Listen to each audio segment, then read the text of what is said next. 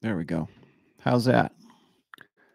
All right, so here's what I'm doing right now is I'm trying to figure this damn thing out. Um, YouTube has decided that they've going they're going to erase the um, the hangouts, the live hangouts, and so the only way to get more than one person on the uh, on the uh, on the screen, I guess, is to go through OBS or to go through some streaming thing. So now they've just decided that they're going to uh, make this as difficult as possible.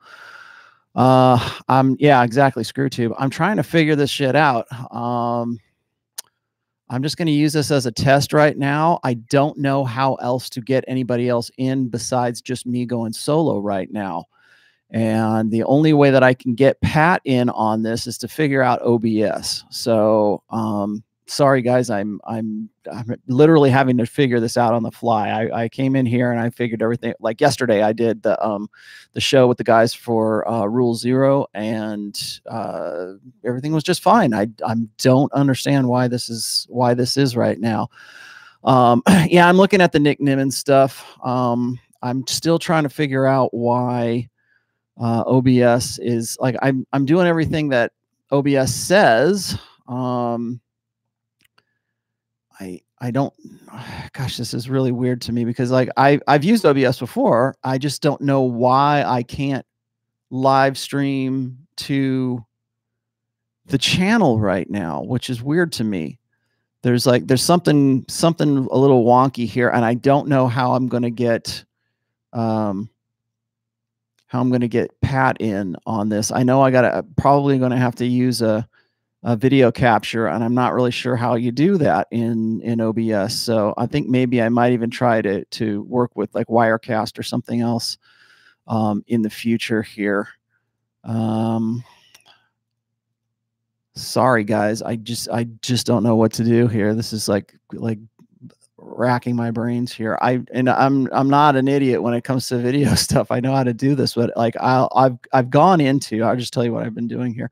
I've gone into the settings for um for the stream and I actually have it running in OBS right now. I'm running like two streams at this at this time. I'm running one that's in the the live what you're seeing right now, the live feed. I'm running this right now. Um yeah, I would love to get his voice. I, I, uh, the only way I can do that right now is just like put him through the phone. Um, OBS kind of sucks when it comes to multi multitasking. So getting like more than one person on there without a delay is like a major, a major struggle. Um, this is really weird because uh, I don't know the the all of this all of the, I'm looking at the YouTube help stuff. It's I'm I'm going through like my gosh, Wirecast is the one that they like say is the the good one to go for, but I I've got OBS and I'm familiar with OBS, but again, that is sort of like the freebie version of it. The Streamlabs OBS as well. I'm I'm considering that too. Um okay, I've got I got Pat calling in here real quick. Give me one second. Hey, hey. Yeah, yeah, yeah. Okay. I'm I'm on a I'm on a test channel right now and I'm sort of explaining this and people are helping me. Okay. So we'll we'll we'll work it out, man. All right, bye.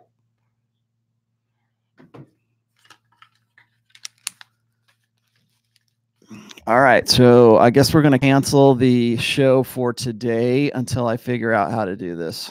Um, I've got guys in my Twitter saying that they're running into exactly the same problem too. So let's see what else can I do here. Yeah, you like that? Uh, StreamYard. I'm not even sure what StreamYard actually even is, to be honest with you.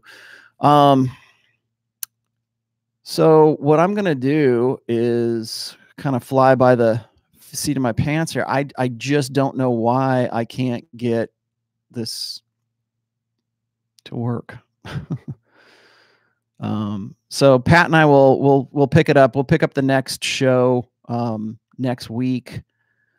Uh, probably do the same thing. Uh, the the good news is this though is that like in in OBS you can use um, you can uh, put in live video and you don't have to like gimp it like I have been, which is like just using the mic to like go up to the to the speakers. So I'm trying to figure this thing out. Um, I don't really know what to do here, guys. I'm sorry about this. All right. Well, okay. I guess what I'm going to do then is since everybody has found their way over here, which is great. Thank you for doing that. Um, this, this is actually going solo is, is all right in this, but I, I got to have Pat in here. But I think what I'm going to do right now is just try to work this out as best I can. Um, all right. Yeah, I know. I miss Pet too. Um, so here's the deal. Uh, I'll tell you what. Uh, just to sort of make it up to you guys, I'll do a really quick um, uh, ask me anything. So if you guys have questions or whatever, just go ahead and give me a uh, give me a shout out here. I'm gonna I'll try to answer your stuff while I'm I'm figuring this whole damn thing out. Um, I can see the chat, so that's that's the good news. Um, I am actually, uh, if you if somebody would be kind enough to go over to the um, the the main channel, the dealing with rejection channel, the thir- uh, episode thirty six, can you guys guys go and put the uh, the link over in that for me real quick? That would really help me out um, for this one.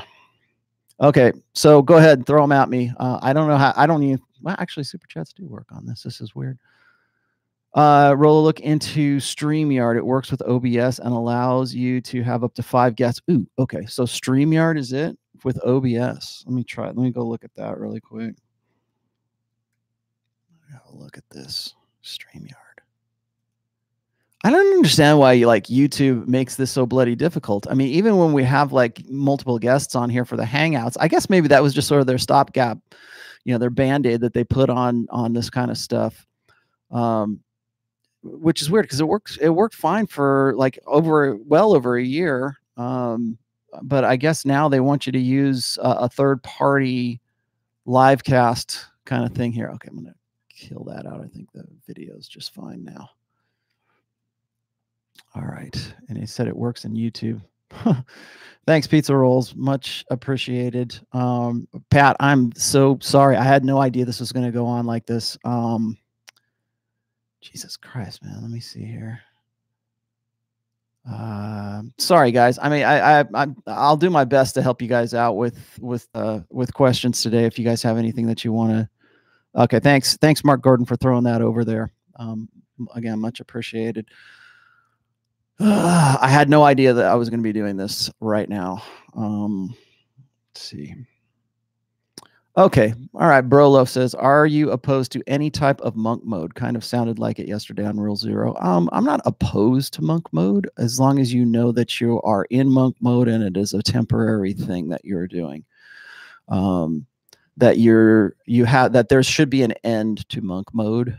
Um, monk mode, if anybody is wondering what that is, it's just sort of uh, I, I want to I don't really like to call it monk mode. It's like taking a step back from from you know getting with girls going out um, just sort of reassessing yourself. I think a lot of a lot of people kind of naturally do this anyways but um, it's it's stepping back from from what you've been doing and then reassessing things. I i don't know about, you guys i reassess my life all the time. It's like when i look at what's going on or you know look at like where i'm going what it is that i want to do. I think usually we do this like when we have like significant events in our lives and it just sort of forces us i mean eh, obviously we do this when we have a crisis or something like that but i mean just like just and sometimes we have to do it when we're not in crisis mode um, but uh, just sort of stepping back um, i think monk mode is a good idea but as long as it's not a permanent thing as long as it's not something that's gonna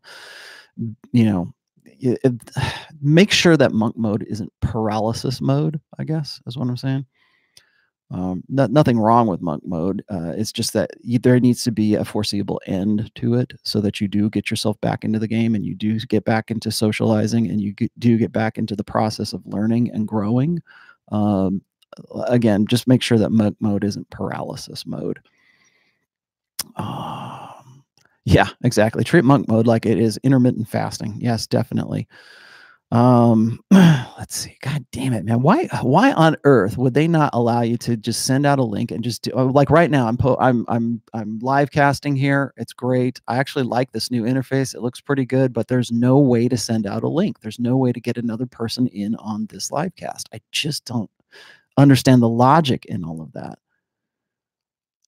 any books on game? I know it's mostly learned in the field, but are there any suggestions for books on game? Um, Troy Francis. Uh, I'm going to give a, a, shout out to Troy. Troy's got a book out. Uh, I think it's like approach her like a chat or an alpha or something like that. Um, Troy's actually a pretty decent, uh, a good resource, I think, for if you all you want to learn is pickup artistry and all you want to learn is game.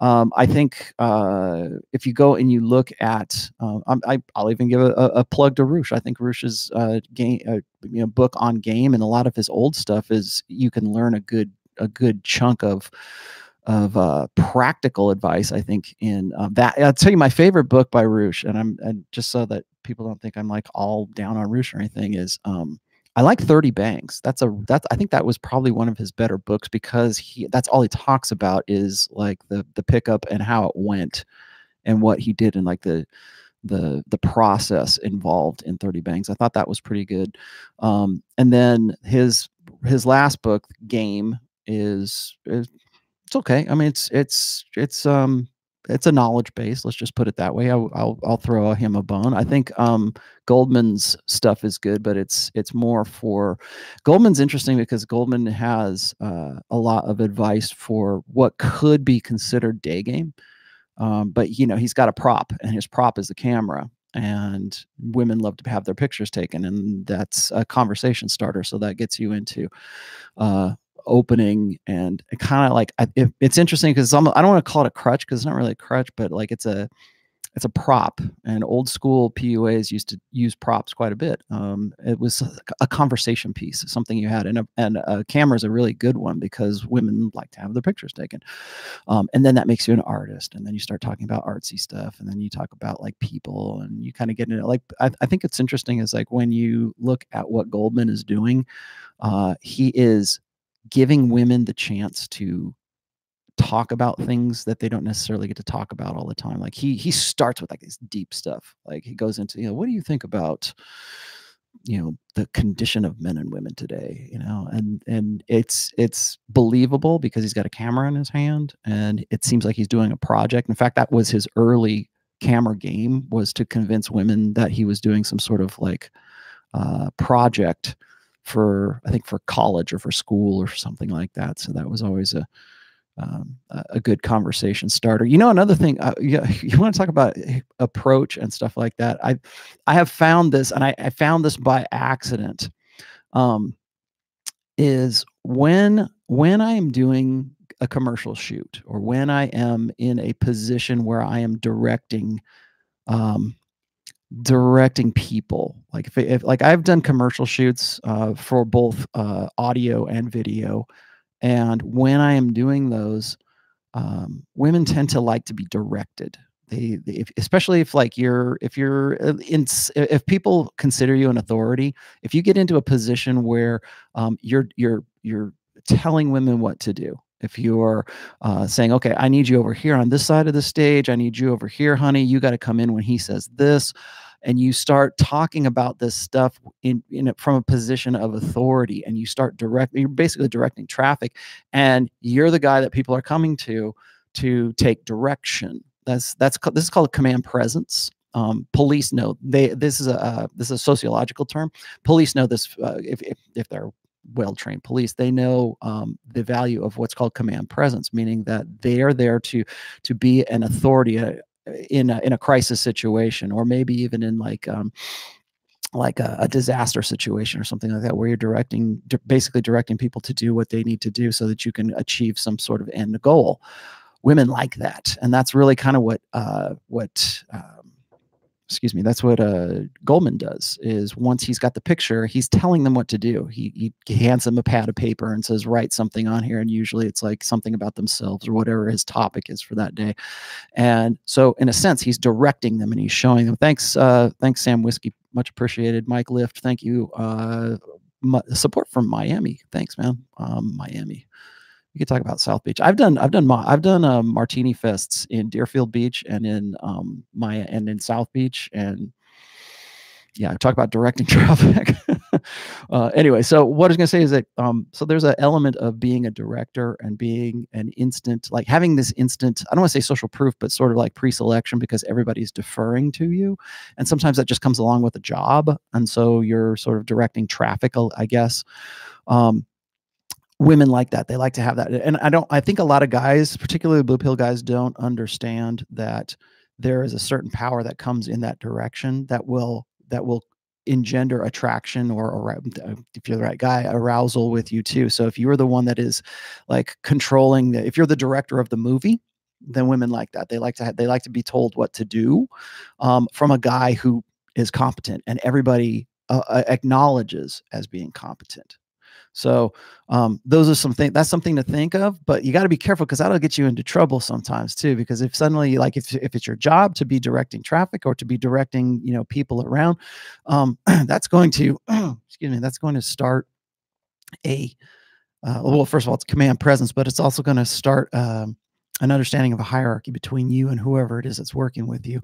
Um, particularly if that's if it's women that you um, that you are gaming. That's that's a, a technique to remember. Another thing is this: is if you're opening a girl on the street, sometimes and I I fell into this by accident, but like sometimes I can remember like when I'm a, like when I first was uh, going to the new gym that I'm at right here, people will come up to you and they think like they know you, or like they, they have you ever had that where like people do that mistaken identity, and they go, "Hey, what's up?" and you're like, hi i don't know who the hell you are. Why are you yeah hey. And you there's that social like that awkwardness that if you don't wave back or if you don't acknowledge them and then they come up to you and you talk to them and they're like oh shit sorry I, I, thought you were somebody else. I thought you know i thought you were joe and and you're not. Hi. And then you introduce yourself kind of thing.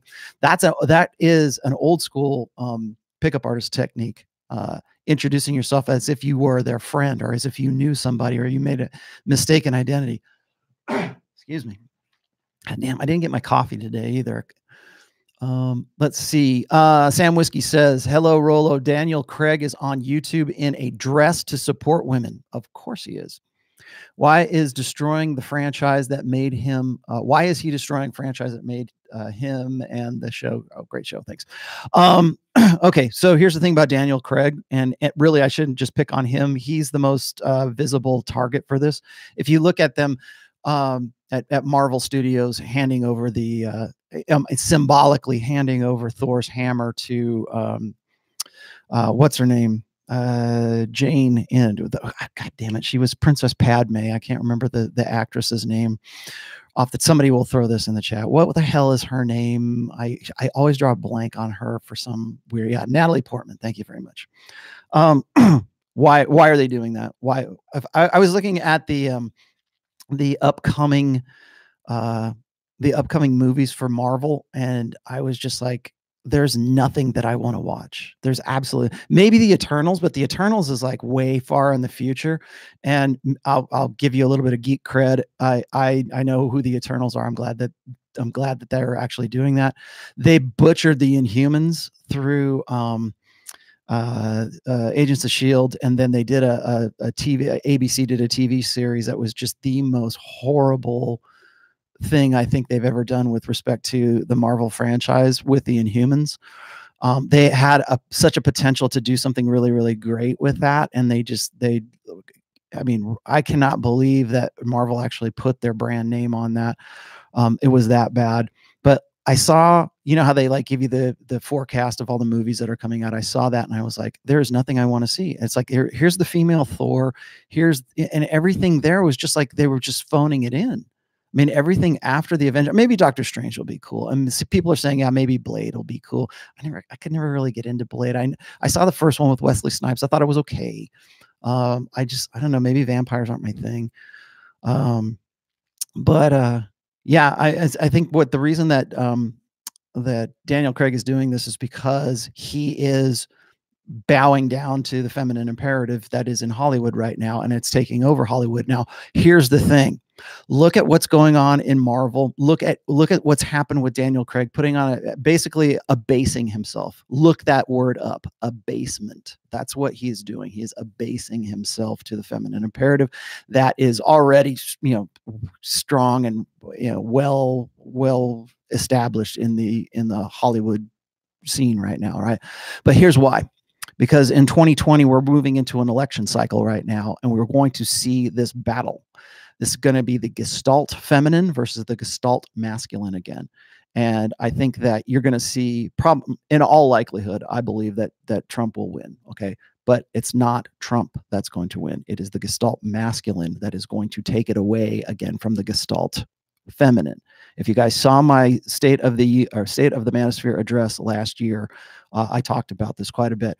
Um, when it was hillary versus trump in 2016 that was him versus her.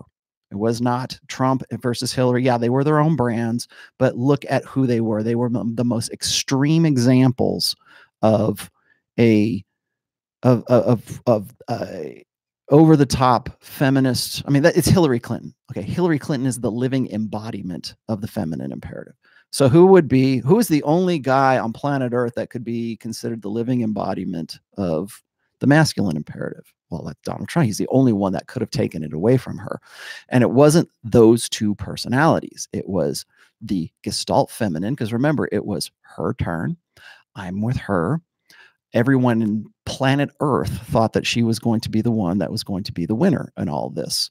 And so you had this battle you had this battle of it was a gender war it was a gender cold war we just didn't recognize it as such back then we're recognizing it more right now.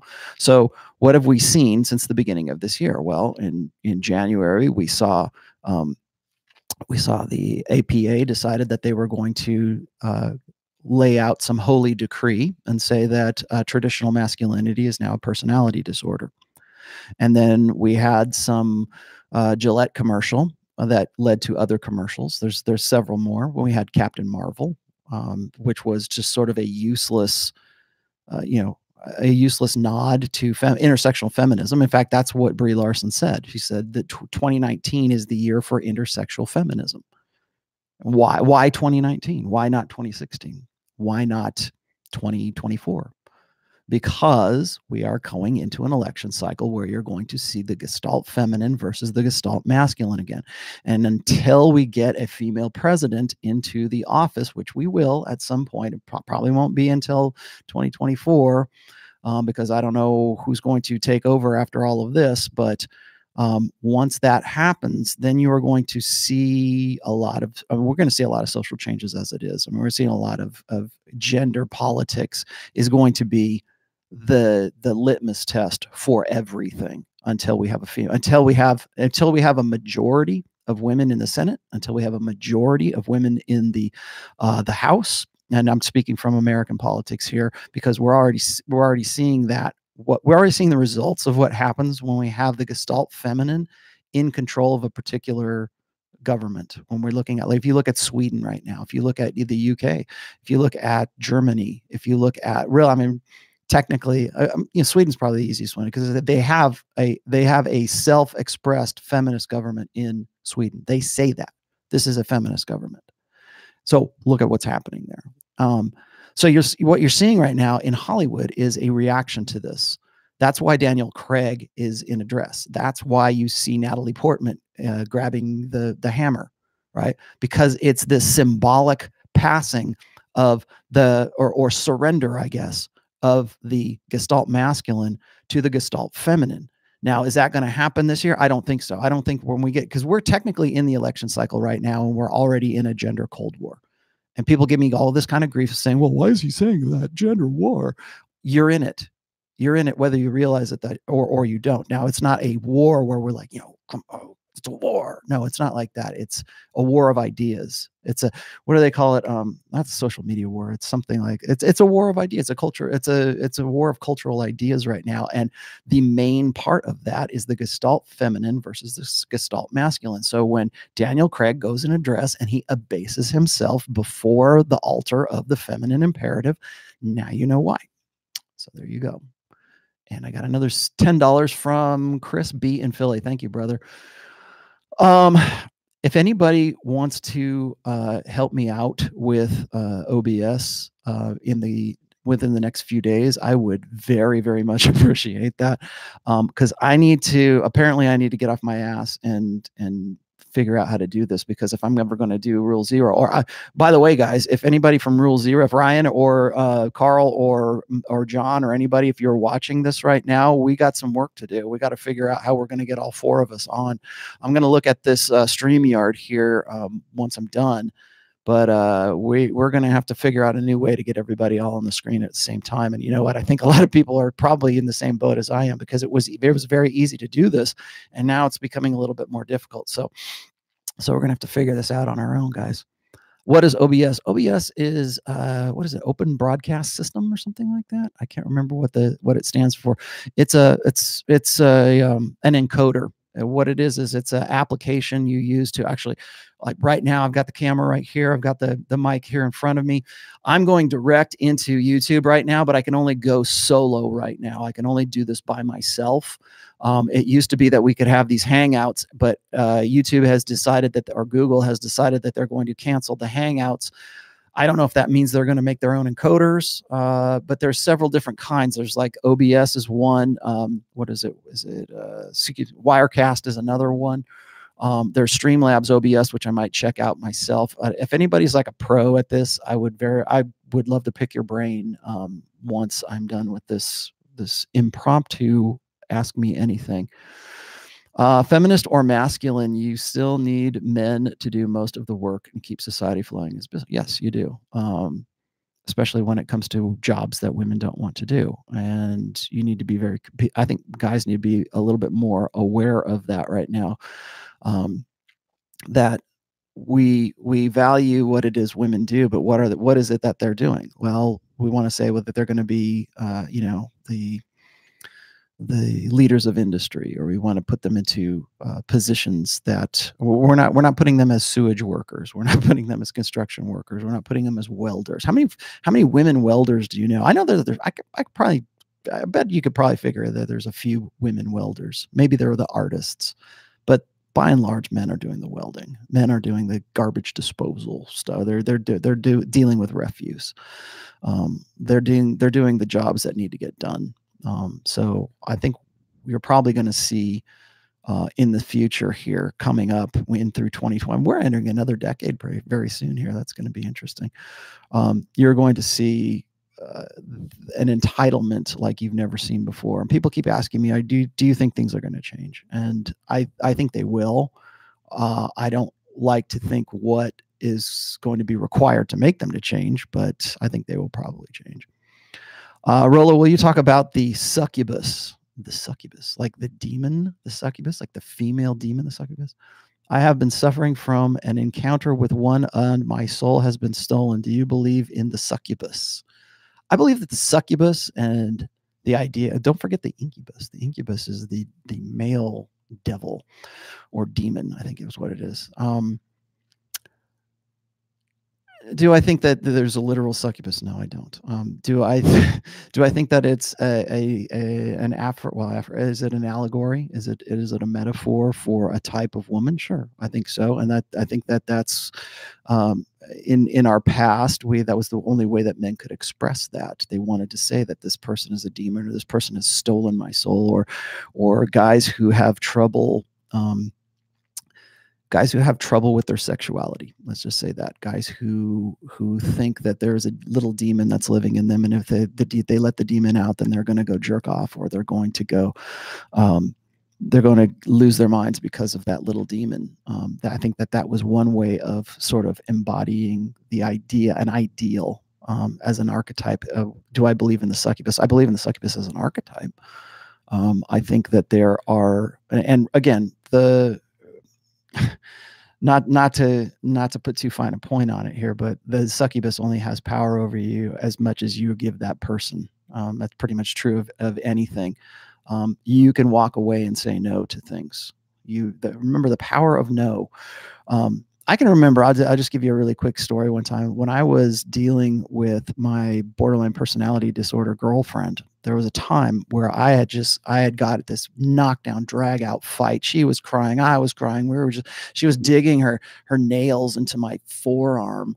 And I don't she was just going through this insanely you know episode of of insane jealousy.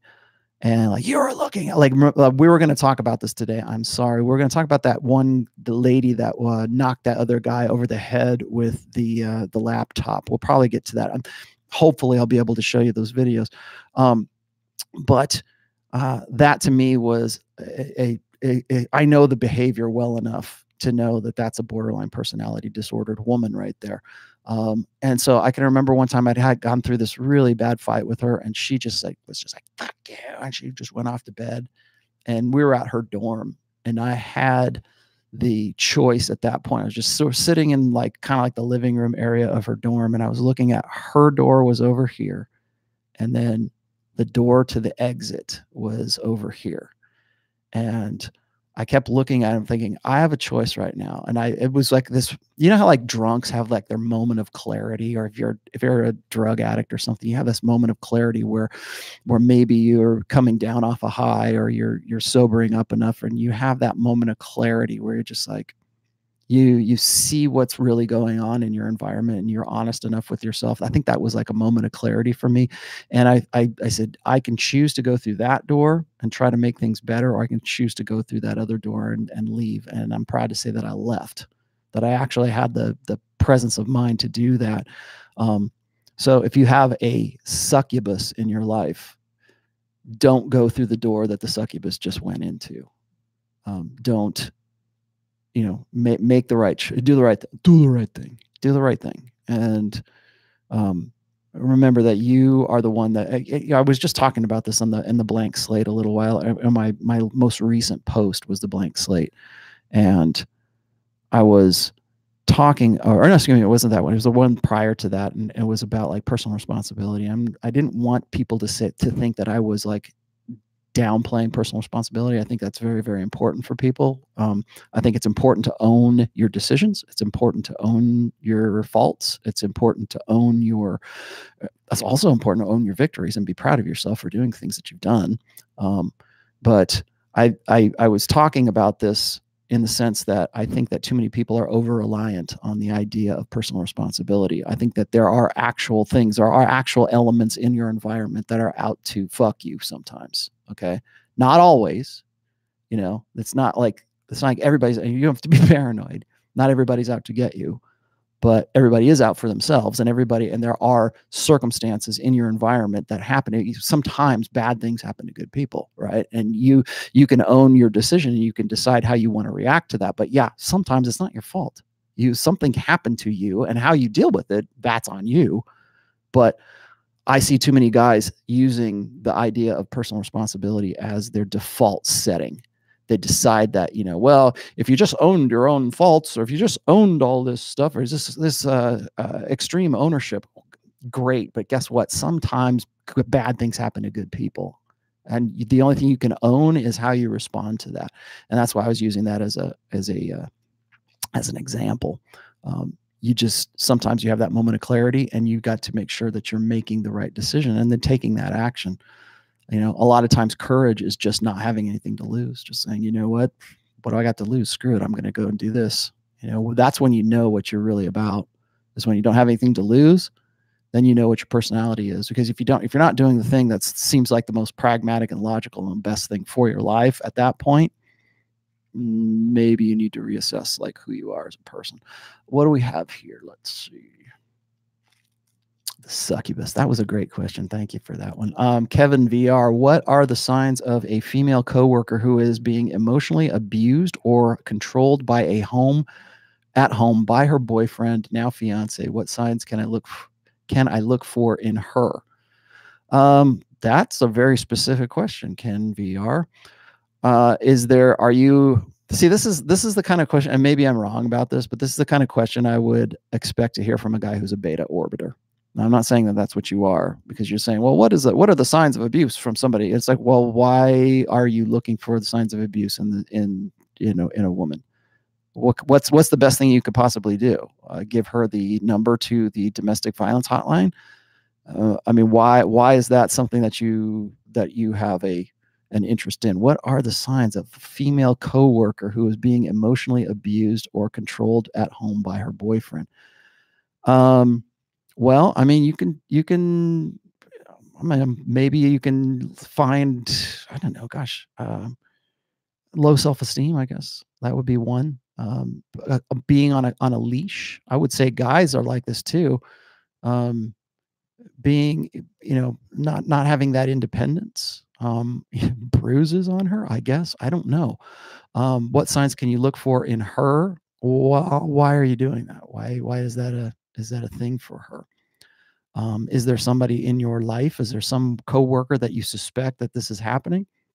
I think that a lot of a lot of guys who are white knights or who are i don't even say white knights they're they're like they have what's called a savior schema and they look for um they they look for reasons why a woman shouldn't be with the guy that she's with. And and I'm not saying this is you, Ken. I'm I'm just using your question as a springboard here. Um, there are a lot of guys who they're beta guys who see the girl of their dreams and they wonder why he keeps why she keeps going back to the guy who abuses her or he thinks is abusing her like she keeps going back to the guy because the guy is alpha because the guy has something going for her. Or maybe there's like an imbalance in like sexual market value between the two of them.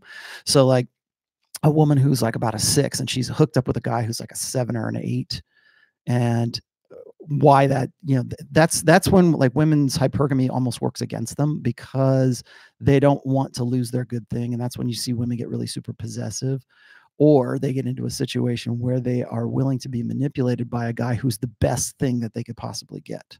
So if you got a woman who was who was lucky and she managed to lock down a guy who's a seven or eight, or maybe she thinks the guy is a seven or an eight, and she gets into a a, a, a relationship with this guy where it's not just about positive masculine dominance it's about abuse. It's about a guy who is like manipulating that girl. Well i think a lot of beta dudes like presume that that's what's going on. They presume that she's there against her will because you know they believe in the blanks. They believe that she is just as rational. She should be just as rational as me or she, you know why can't she see how perfect i am? Like i'm the perfect boyfriend. Why does she keep going back to this alpha jerk all the time? And why does she want to have his babies and not settle down and marry me?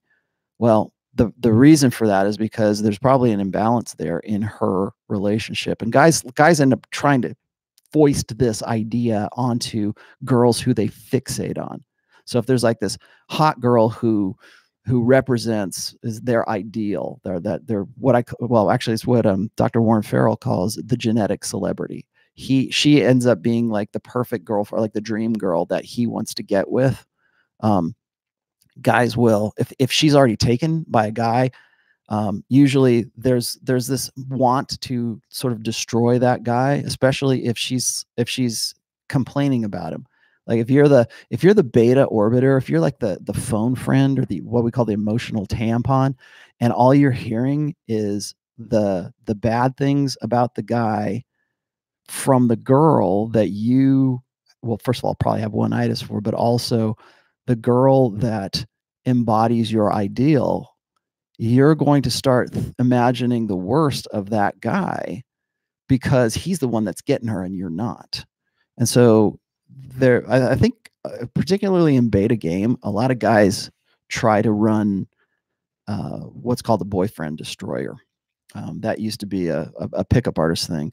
Um, but i think it kind of comes naturally to guys who are beta orbiters who want to imagine the worst from the guy that has their girl right or the, the girl that they would want. And i hate that i hate it when i see this in in Hollywood or in a story of some sort. Like it's almost like this beta blue pill fantasy to to convince the girl of your dreams that the guy she's with is actually just some big galoot and and you're the perfect guy for her and she through whatever you know series of events realizes that you're actually the perfect guy for her and she should have been with you all along and why couldn't she have seen it all all all, uh, all along? Why couldn't she have just seen how perfect you are? Well because that first of all that doesn't happen and second of all when i read stories like that again like if you read spider-man or you read um, like a lot of comic books are, are like this it's a it's a very comic booky kind of plot line where the girl of your dreams suddenly realizes the truth that you were the perfect boyfriend was there in front of her all along. Mm, no I, I mean that's a fantasy that's a fantasy that that that comic book writer you know guys who are, just you know beta dudes themselves um that's what they write for themselves that's they they want that to happen they want that to be true. So i don't know let's see uh thanks for that 499 i much appreciate that as well. Uh tjd why do women blame red pill or alpha behavior on mommy issues?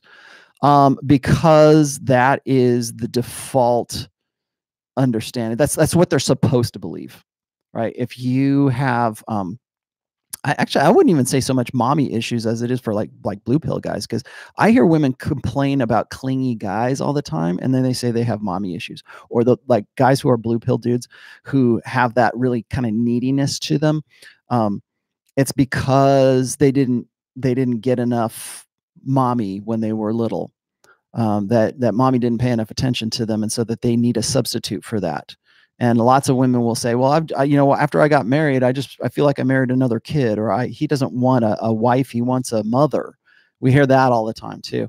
But i i understand what you're saying here tj um the um as far as uh, women blaming red pill or alpha behavior on mommy issues i think that that's just a convenient excuse it's like the it's like saying well you're projecting like if you ask someone like somebody says somebody tells you, especially online, they say you're projecting. That's you're just that's because you're really like the way that you're criticizing this other person for. Like you're you're actually uh you're actually like this because you're projecting.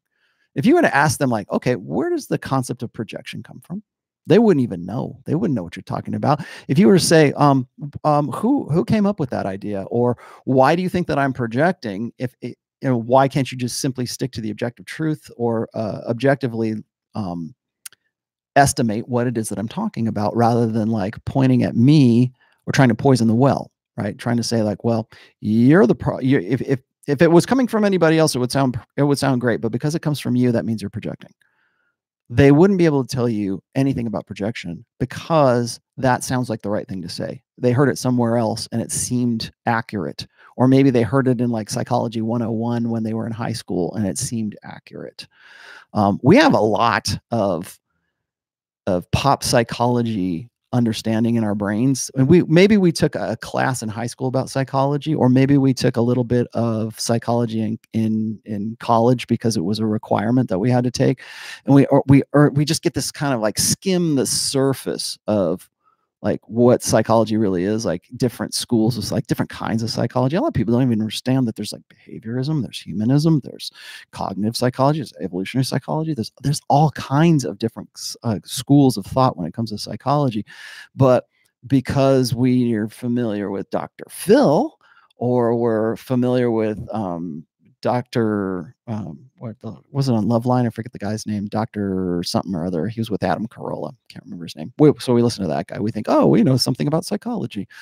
No, you probably don't. But those, but there's a lot of psychology terms that end up in our popular our popular consciousness, and that's that's one of those things. So saying a guy has mommy issues, or um, saying a woman has has daddy issues. We don't know. You don't know that. I mean, we we say, well, yeah, of course, uh, any any woman who's a stripper has got to have daddy issues, or, or porn stars. Porn stars have to have some sort of some some mental psychosis. They can't possibly just be in it because it pays pretty damn well and they can make money off of it. Um, no, no, no. She's just doing it for just temporarily to pay off her college, so she can go be a, so she can go be a family therapist or something like that. Um, whenever I hear something like that, when people say mommy issues or they say um, like you have an Oedipus complex or some shit like that, it's like no, that's not it at all. You could, it's, it's what it is is it's an avoidance of of actually the subject and the topic at hand. Uh, Mike Lift, thank you. Uh, the BPD story hits home hard. Yeah, well, not as hard as it hit me. Uh, pizza rolls. You can use appear in instead of Google Hangouts. Really? Appear in. Appear.in instead of Google Hangouts. Same thing. That's what Raj, the Raj show and Gondok use. Okay, but they're using that on Twitter, man. Is that not is that different for is that different for um uh YouTube? I know maybe I'm wrong. I'm gonna scroll through here. Sorry, guys. I'm I kind of lost track of these things. Okay, so I'll look that up. Thanks, Pizza Rolls. I, I will look that up. Um, I don't want to just give give love to everybody in the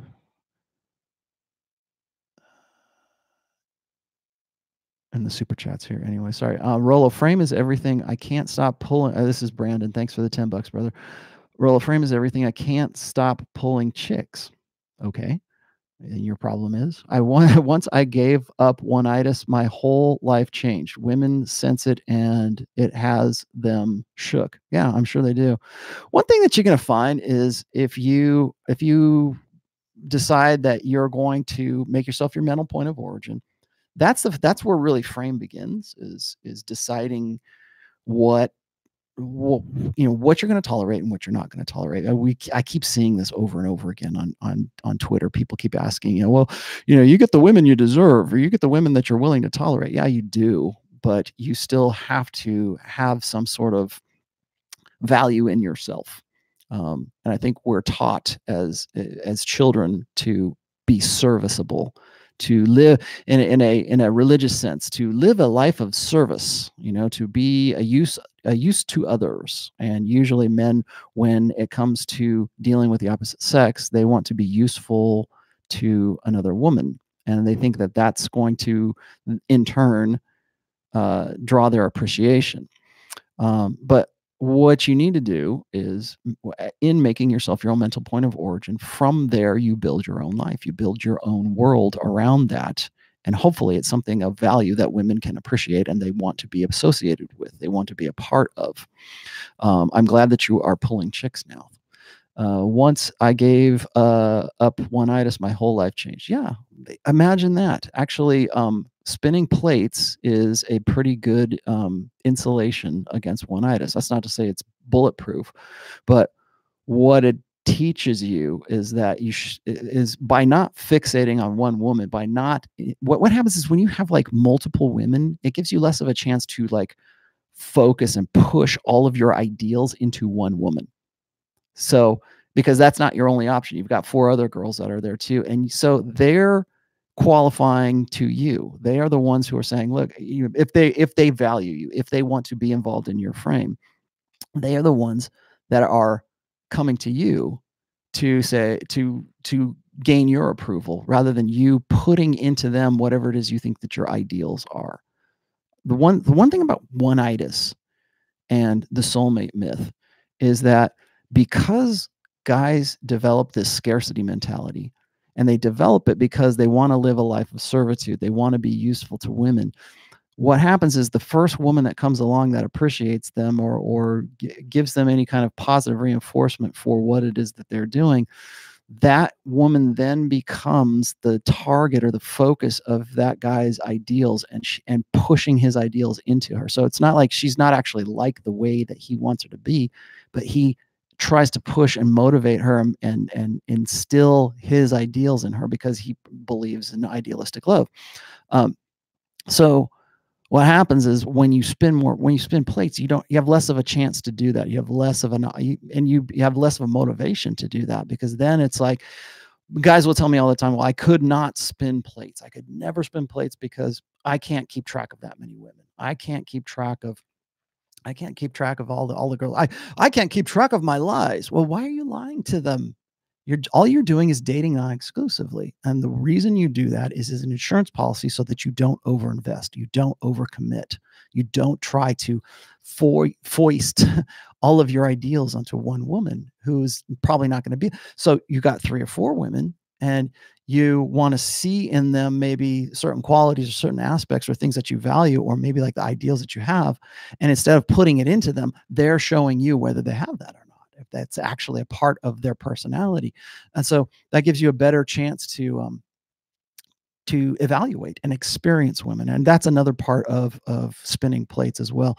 Uh, i i as everybody knows if you've read my first book the reason i put um the the fallacy of the one there is no one um, and the soulmate myth in the very beginning of it because i think that that is probably the single most damaging belief that modern contemporary guys hold today. And the way to mitigate that the best is to date non-exclusively is to and i'm not saying you have to bang every single one of these girls as most people would like you to believe um, i'm saying that you need to have options. You need to develop options and from those options you gain experience with women and you understand the nature of women because you've got more to choose from you've got you've got a bigger pool to sample from and different personalities. As people say, well, that's only three or four girls. Yeah, fine, but you're spinning plates, you're rotating, you're rotating plates. So it's not like you're this, you don't have to, I mean, you can be, you can be a player and spin plates, but that doesn't necessarily mean that a plate spinner is necessarily a player. He's just being non-exclusive. And that's where everybody wants to vilify me. They want to say, well, you know, Rollo, he uh, he just tells guys to go have sex with as many girls as you possibly can. No, I'm not saying that at all. I'm saying experience as many girls as you possibly can. You know, I was talking about Goldman a little while ago. Goldman has Goldman said this one time. He was on um, he was on Jesse Peterson's show, um, Jesse Lee Peterson's show, and he was explaining like how he he viewed life and viewed women. He said the world is my the world is my harem or the world is my girlfriend. And it's true because you go and you look at all the women that he has had an experience with he's not you know, he's not screwing around with. He's not necessarily a player. He's not like trying to like. He's not doing it like, I'm gonna go get another girl today. He just he's not doing that. But he's experiencing more and more women and has a broader understanding of women. And women like that. They like to know that you know. They they want you to just get it. Well, how do you just get it? Well, you got to experience women. You have to understand what they're all about. Uh, Brian Brandon Brown, thanks you. Thanks for that. Um, see if there's anything in between these. Uh, Brandon Brown, thank you for that other five dollars. Uh, betas, okay. Here's this is this is not a super. Uh, betas are rising. Women are becoming faux alphas in a vacuum of masculinity. yeah, that's one of the reasons why you see uh, that was Biz Kitgo. I guess that's your name. Um, yeah, that's true. Um, there is a deficit of conventional masculinity. In fact, the APA decides that uh, you know traditional masculinity is a personality disorder. What do you expect? Of course, like um, we were just talking about Daniel Craig. Well, the, a black woman is, and, and a very masculinized black woman is going to be playing the part of 000. We have Natalie Portman is going to be Thor right? I mean, these are pretty masculine. I mean, the characters historically are very conventionally masculine characters. I mean, the, other than you know James Bond and, and Thor, the god of thunder, those are pretty masculine characters. And so now that we've decided that we that we want to masculinize our women to the nth degree, um, yeah, that's what you're going to see. You're going to see women are going to take over the spot of masculinity and it's not because they're better at it it's because we're forcing that role on them and eh, because men are supposed to feminize and women are supposed to masculinize. At least that's the the zeitgeist of the day. Brandon brown once you give up the girl of your dreams you get a lot of other girls of your dreams. Yes uh, that's another thing is like uh, thinking about like things from a perspective of a soulmate there is no soulmate and guys will say, well, didn't you marry your soulmate, Rollo? And you've been married for 23 years. I married a good woman. I married a woman that I click with. That's not to say that there haven't been women in my past that I didn't click with. I did. I probably could have had a good relationship with them. I just wasn't ready for that. I wasn't the right person then, and they probably weren't the right person then either. Um, but my wife and I are a good fit. I've never once said my wife is my soulmate. I I I don't believe in soulmates. Soulmate is like almost like a religious um, position. It's almost like thinking, well, we're all going to be in heaven together, and and you know, I love you so much. We're going to last. This love is going to last forever, and we're going to be in heaven together forever and ever. Amen. Mm. And so, if you think about those, think about things in those terms, what really the what the small soulmate myth is, and what one-itis is as a result of that, um, is it's meant to keep you in a a mentality of scarcity but it's also a mentality of locking you into uh, a monogamous world view, world structure, uh, intersexual structure. That's why a soul soulmate is this, right? There's one per there's one perfect match for you in this world, and you were created as these souls before you were born, and all you got to do is find the right soul, and you connect with that soul, and then when you die, you go to heaven, and you have you're you're with your your wife or your girlfriend or whatever your soulmate for the rest of your life, right? It's it's it's kind of ludicrous, but like think about like the the power of that myth and what happens is that's meant to keep you in this idea that you're only supposed to be with one person. Like I can remember, like when I was talking to, I've said this before. It's like when my uh, my sister-in-law uh, and her husband ended up committing suicide. You know, prior to that, is like, well, was he your soulmate? Well, the guy that she's with now, the the you know perfect multimillionaire guy, he's the soulmate now. Well, what about the other guy? Oh, he wasn't my soulmate. Or what about the guy that you're with, like like that Katy Perry song, "The One That Got Away"? Like, okay, so you had this perfect dude that that you met in college, and he's your alpha widow, and either maybe he died or maybe he didn't die, but you just couldn't lock him down, and then you got with another guy, and you started this really pretty pretty good life, but you're constantly pining for that one guy or your life that could have been, and that is a very. They, remember that we sell the soulmate myth to both sexes. We sell it to to men and women men interpret it a little bit differently and they create their own kind of codependent world surrounding this mythology of the of the soulmate.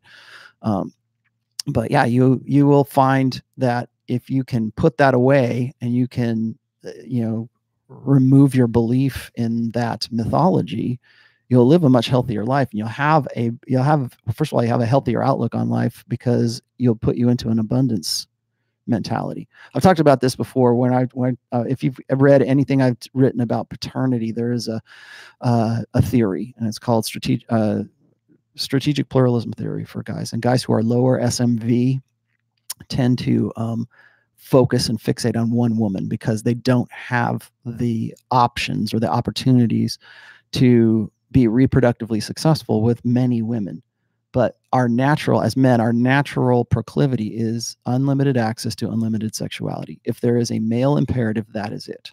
And if you have a problem with that all i'm going to do is point you to why online pornography is so prolific right now and why it's free and why 10 year old boys can get a hold of it whenever they feel like it uh, because that is the number one imperative for men which is have access to multiple women, access to avail multiple available women, uh, and you know, people have asked me this before. They've said, "Don't you think that homosexual men are are hypergamous as well?" I'm like, "No, I don't think they are at all. In fact, but you remove that entire, you remove the element of of filtration, that uh, the the barrier to entry to literally the barrier to entry with women in hypergamy is removed for for homosexual men. So what do they do? Well, then they head off to gay bathhouses and they indulge themselves in their masculine imperative, which is unlimited access to unlimited sexuality. In this case, it's with other men.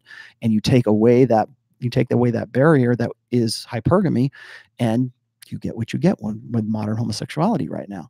Um, I I won't get it. I I, I have if you want to actually I should say I have a, a, post called homosexuality. If you guys want to read what my my take is on homosexuality, I have written about it. So um, go ahead and look that up on the Rational Male, and you will see what I'm talking about. Um, so let's see what else do we got here. What would you say is a reasonable? Oh, sorry, uh, Ludwig E. Ludwig. Uh, what would you say is a reasonable end count before considering uh, an LTR. I laid eight chicks this year. End count is 16. Feel like I've seen it all. Um, okay, here's the average. Uh, as far as I know, the statistical average for the average dude right now is somewhere between four and seven women, uh, sex partners. For women, is actually higher now. I, I believe it's somewhere like seven or eight for women. Uh, and that's like realistically speaking. And of course, of course, the joke is, well, you know, just triple that, so it must be 21 for women. Um, no, I, I, think women have more sexual access than men do, and that's by design. Uh, I was just reading this study on um, Tinder where it's like for uh, Tinder is is beneficial to 50% of women who are on it. Like 50% of women will get hookups on Tinder. Only 2% of men get hookups on Tinder, and those are the obviously the top the top you know cream of the crop there. Um, and that should show you what the what the the ratio dis, the distribution ratio is right there so how does that relate into sexual partners um i don't know man like i can remember and and uh even Pat gave me grief for that. Well, Pat didn't, but like some of the people on the show gave me grief because I I'd mentioned to that my honest end count is a little bit over 40, like 42, I think, uh, somewhere around there. And uh, let's just say it's a little, it's greater than 40 and less than 45. And I used to think, oh my God, that makes me a man whore, you know. But then I was talking to guys in the pickup artist community who are in triple digits, or I talked to guys that I shit that I know today who are in triple digits, and I don't think that I I'm wondering if they're going to take me seriously because I've only had sex with some up 40 some odd women, right? And this was back in you know the late 80s and early 90s and in through the 90s. Um, but I get what you say. Like once you have sex and once you're into it, like Goldman was just saying recently that he is sort of done with pursuing sex as I guess a topic of his writing or his eh, topic of his interest. Um, he's not. He didn't downplay the importance of it. He's just said that you know he's looking at other things besides just intersexual dynamics, which is fine. You know, okay, good, more power to him. Um, but I think what what is a good end count? You mean I, I would assume you're asking me like what is a good end count for yourself? Um, so I think that sort of depends on the guy. Like for for some guys, it's just one is is too many. Um, but or, or two two is too many. Uh, I don't know. I, I think it kind of depends on the guy. There's some guys that like I've I've known guys who have had uh, somewhere in the vicinity of like say 30 their end count is 30, 30 different women. And they still wish they would have, because of what they did with the woman that they settled on, the one that they wanted to get into a long-term relationship with, because of the the nature of that woman, they regret not being able to go back and experience more women. Uh, I think that it is important to experience many women. Now, does that mean you're going to have sex with all of them? No, but it is important to experience women on different levels, like understanding who they are intimately and what women are about intimately, and notice the commonalities between them. So, like having sex, I, I can. Let's. I don't want to. I don't want to get too. I don't want to get too deep in like my own sexual experiences here, but like I can recall. Let's just say this. I'll, I'll be general. I can recall sexual experiences with with one woman, and then sexual experiences with another, and then with another, and with another. Um, and I notice the commonalities, and then I notice like what what what drives one woman crazy is not necessarily what's going to drive another one crazy. But then there are also the one the, the, the examples that everything is common to. So you don't make those connections or you don't understand that unless you have experienced many women. And like I said before, um, women want a guy who just gets it.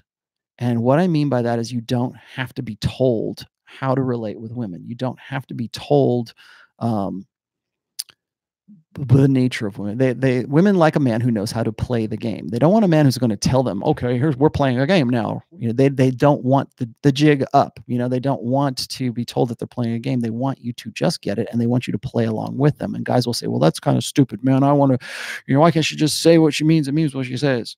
Why can't she be more like a guy? Because she's a girl. because she's a woman, because there are differences between the two of you. Um, and she wants a guy who knows how to play that game. And in doing that, you have to be somebody who has experienced that. That's that's a sign of an alpha, is a guy who has experienced many women to the point that he understands the nature of women. So when I talk about like when we talk about um uh, amused mastery, I was just talking about this with John from Modern Life Dating. When we talk about amused mastery, um, or um, uh, was agree and amplify. When you use those, those, those are techniques. Those are, are pickup artist techniques, but they're rooted in a psychological dynamic in that women want a guy who has competency. Well, where do you get that competency, and where do you get the competency with women? You can only get that by experience. You can't watch. There's no there's no movies that are going to teach you. You can read my book. Okay, that's it. That's about it. There's there's some other, but there's some other great books. Don't I don't want to just like gloss myself here, but there are ways you can learn some of this stuff through through reading. But the only really way to to understand it to the point where you can have a muse mastery of it is to experience more and more women, and that can be through sex, but that can also be through intimacy. That can also, if, if maybe you're not into, maybe you're a, a guy who's all about premarital, maybe you're one of the, what one and a half, 1.7 percent of guys who actually waits to to have sex before he's married. Maybe you're that guy. You still need to date non-exclusively. You still, I, have been included sort of a caveat in um, in the rational male when I was talking about that in um, uh, what was it, iron rule number three, which is um, any woman that makes you wait for sex, the sex is never worth the wait. Well, guys will say, I, I kind of had to add, add, a caveat to that because guys will say, well, I, I can't have sex with women because I'm, I'm a Christian or I'm a Muslim or I'm whatever. I, I don't believe in premarital sex. Uh, okay, fine. But you still need to determine genuine desire and you're not going to be able to figure those, those things out. You're not going to just get it that she has genuine desire for you if you have not experienced other women who have had genuine desire for you, or you've figured things out about their nature that is relatable to all women. So that is why it's important. So what's what's a good notch count? I, I can't give you that answer. That answer is is is you. That's right here. You have to decide which. For me, you know, I knew. I think when I got to when I got to having sex with my wife, and I was looking back on like when I, I people say we were just talking having this conversation about vetting, and we're going to talk about this by the way on Rule Zero if we ever figure this damn YouTube thing out. Um, we're going to talk about vetting women and the importance of vetting women and the not over investing yourself in the idea of vetting quite so much as uh, I think a lot of tradcons would have you believe. Um, but I'm not saying that vetting is not important. I'm just saying that there is, you know, don't, it's not the be all end all. Um, but more importantly, and, and I've, I've said this to Rich before, more important than vetting your wife is vetting yourself and understanding yourself and understanding what it is you're capable of. And when I met my wife, my first, my vetting was with me. I was like, is this a woman that I can be faithful to? Because I know me, I've seen me do it.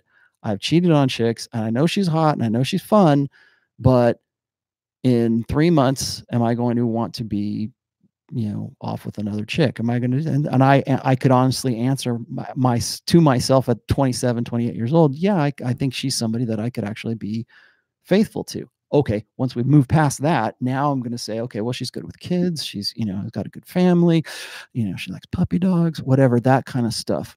Um, then that becomes important but i think guys need to understand themselves and the only way you're going to understand yourselves is through experience. So what's enough? What's enough for me with regard to women? Like i i like sex. I like women. I and that's not a secret. I think most guys do. Most heterosexual men red-blooded guys do. That's like i was just saying that guys have that um that imperative that is unlimited access to unlimited sexuality. Okay well once that's settled once you've had sex once the mystery of sex is gone um then you're looking for some you're, you're looking for performance for sure. You so, certainly want to have good sex but that's when you know enough about yourself and you know enough about the nature of women that you can move on and you can be if you want to talk about vetting you can be more accurate in your vetting because you had more experience with more women uh, let's see sam whiskey once again thanks brother 999 uh, lady di used to sneak out of the palace to go party with freddie mercury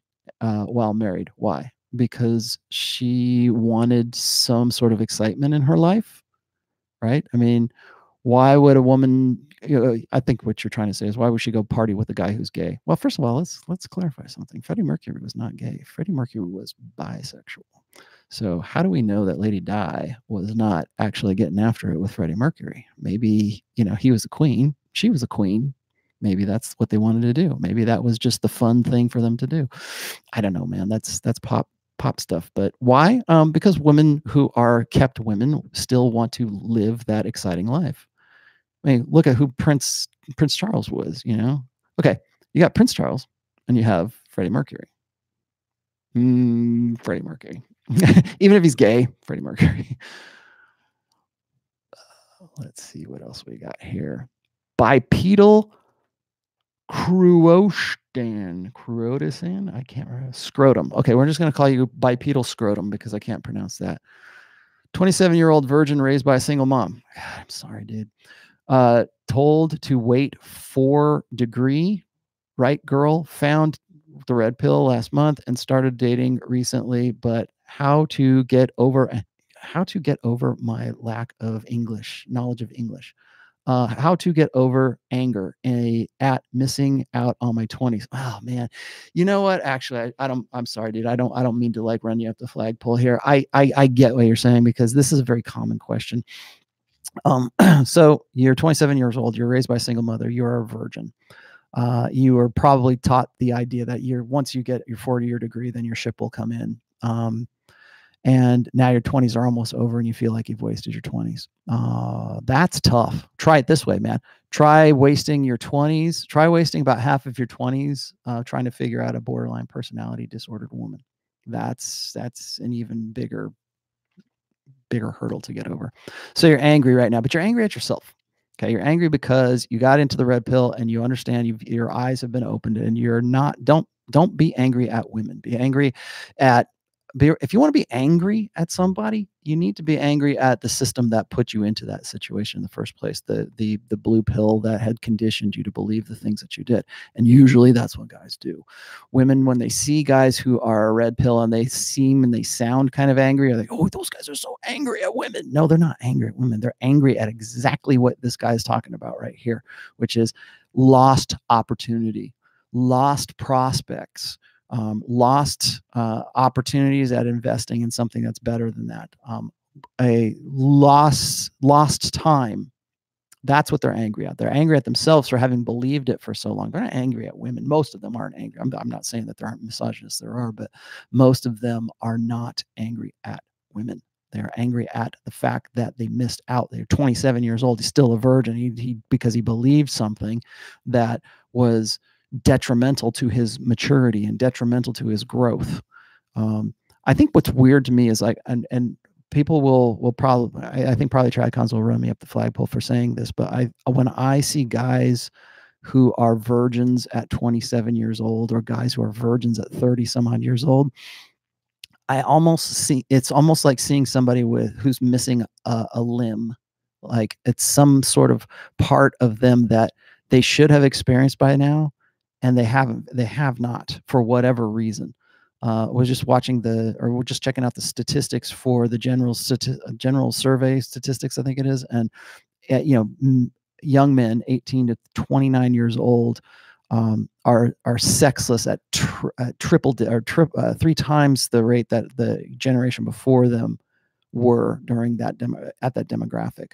So what that means is that that guys between 18 and 29 are having three times less sex than they did prior to the generation that came before them. And I'm Generation X, so this is kind of like kind of strange to me because I'm like, why wouldn't you want to do that? And then people say, well, it's because of uh, Me Too, or people have these concerns, or I'm going MGTOW, or I'm whatever, whatever it is. There's all these mitigating factors. But I'll tell you what's not what's not a statistic is the same. Women are having sex at the same, pretty much the same rate as they have been in the past. So somebody's getting laid it might not be those guys. It might not be the 29 year old, the 18 to 29 year old guys, but somebody is getting laid.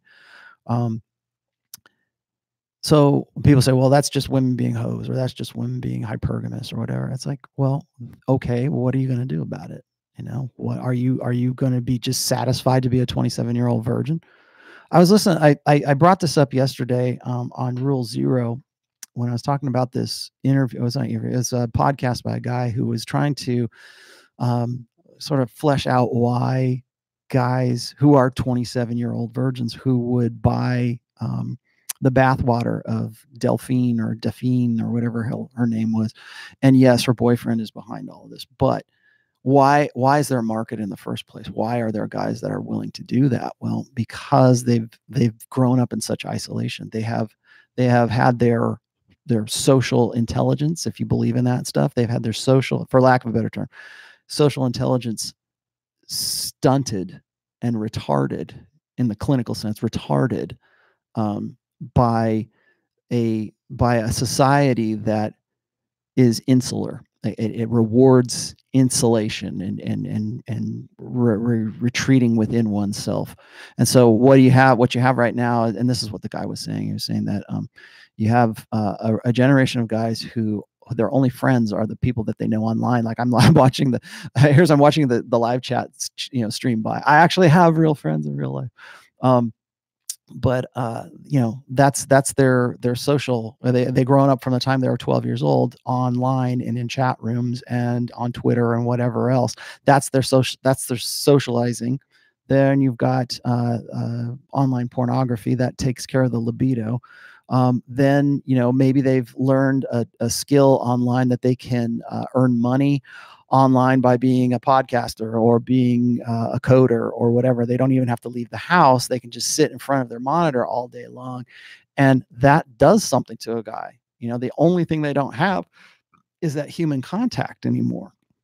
And maybe a little bit of bathwater from a girl who looks like Sailor Moon or Evangelion or whatever the hell Aaron Aaron Clary needs to help me out with my anime. Um, whatever she looks like, you know, little cat ears, right?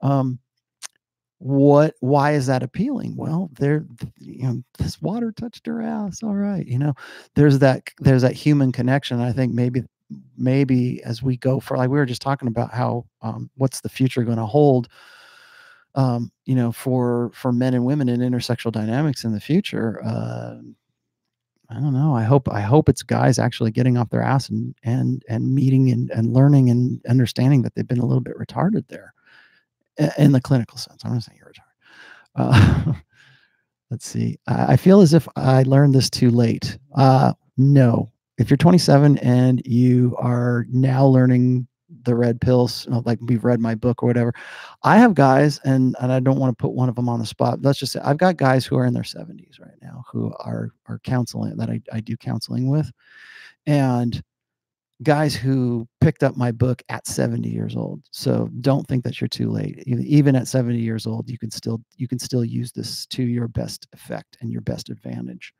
So uh, be glad that you're not 60 50 60 years old and you're you're just now figuring this stuff out guys who are awake at least you're not married right i mean you could be awake and well married um, you could have made some count yourself lucky that you haven't made decisions based on your old blue pill uh, understanding so just get out there, man. I mean, you can do. It. I mean, I I believe in you, bipedal dude.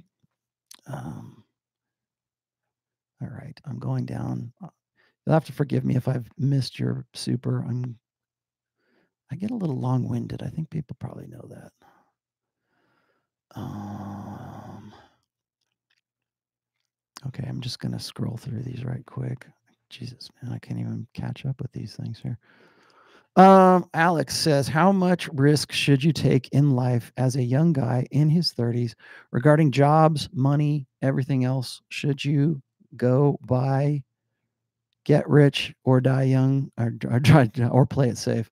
Um, I think a lot of guys today are taught to play it safe. Um, either it's because they have been feminized by mothers, like single mothers, or over uh, over concerned mothers. You have to understand that women opt for security. That is the main. Like we, we when we talk about alpha fucks and beta bucks, alpha seed and beta need, there is the the alpha sexual fun exciting breeding is necessary short term sexual side of things. And then there is the beta bucks provisioning i need long term security side of things. That long term security side of things tends to define women for the rest of their lives because they're the weaker sex. And I don't mean that in terms of, you know, I'm, that's not sexism. That's just a freaking observation. Okay. Women are the weaker sex. Historically, ancestrally, they have been the weaker sex and they need protection. They need security.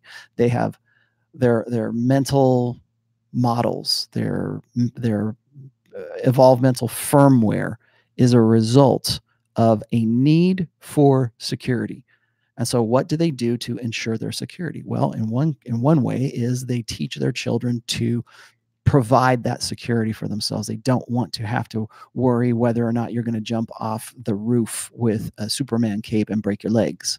They want you to stay on the safe side of the sidewalk, right? They want you to stay safe. They want you to, you know, whereas men on the other hand are are risk risk tolerant. Women are risk averse.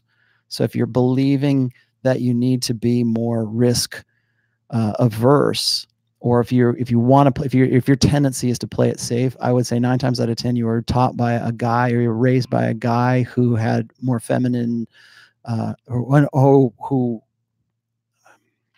who aligned himself with more the security needs of women, or you were raised by a single mother in which she did not teach you risk tolerance. She taught you risk aversion. So I'm not saying that that's what you did here, Alex, but I'm saying that the reason that you are you're, you're you're debating between the two of these is it's sort of like this this masculine side that says go out there, take risks, nothing ventured, nothing gained. Uh, go out there and take those risks. And then there's the security side of you where it's like, I just want to play it safe. I want to get a nice house and live in a nice neighborhood and have a white picket fence and a, one dog and three kids and I'm good to go. Right. Okay. Well, that depends on who you are as a person, I think. Um, are you somebody that is like, screw it, I'm just going to do me and that's it? Or, uh, I mean, there's, there's, most guys aren't one or the other they you'll find that guys who are the most secure the guys who are just play it safe guys the guys who just want to stay in one town their whole lives those guys at some point to establish themselves in that security they still had to take risks to get to that point to to establish themselves in, in a secure life um, i would say in this day and age there is too much opportunity for you to not take risks um, er, i mean life is a risk right but um, I don't know. I mean, maybe it's just me because I'm more about like experiences. Like I want to, I want to go to my deathbed with saying, yeah, I did that. I jumped off the, I jumped out of the plane. I, uh, you know, I swam with sharks, you know, that kind of stuff. I, I want to be able to, to, to have those, those experiences to relate. The only person who can really, really retain those is you. Like I can tell you right now, I can tell you other people was, people like to talk about like peak experiences. Like they get into this, this uh, Maslow's uh, hierarchy of needs and stuff like, well, when you get to the top of the pyramid, you have peak experience. You can have peak experiences like at any stage of that stupid, you know, pyramid, which I, I'm, I'm, I think the jury's still out on that one. But like, if you have this peak experience, like I, will tell you the one time I, I, had a peak experience, literally a peak experience. I took my my sled up to this place called High Meadows, and it was a, a couple seasons back. And I got up there. It was the it was right above Lake Tahoe, and it's just absolutely beautiful place that you can get to. And you have to have a pretty decent sled, and you have to know how to get up there. And so you get to the top of this top of this mountain, literally a peak, and you can just like the sky is a shade of blue that is you you are not going to find that shade of blue anywhere else on planet Earth except for the top of the mountain. And if there is, I don't know about it because that's the only place I've ever been able to see it. And I leaned back and I laid back on the on the seat of my my sled and I just stared at the the ceiling. I'm like, this is something I will remember for the rest of my life.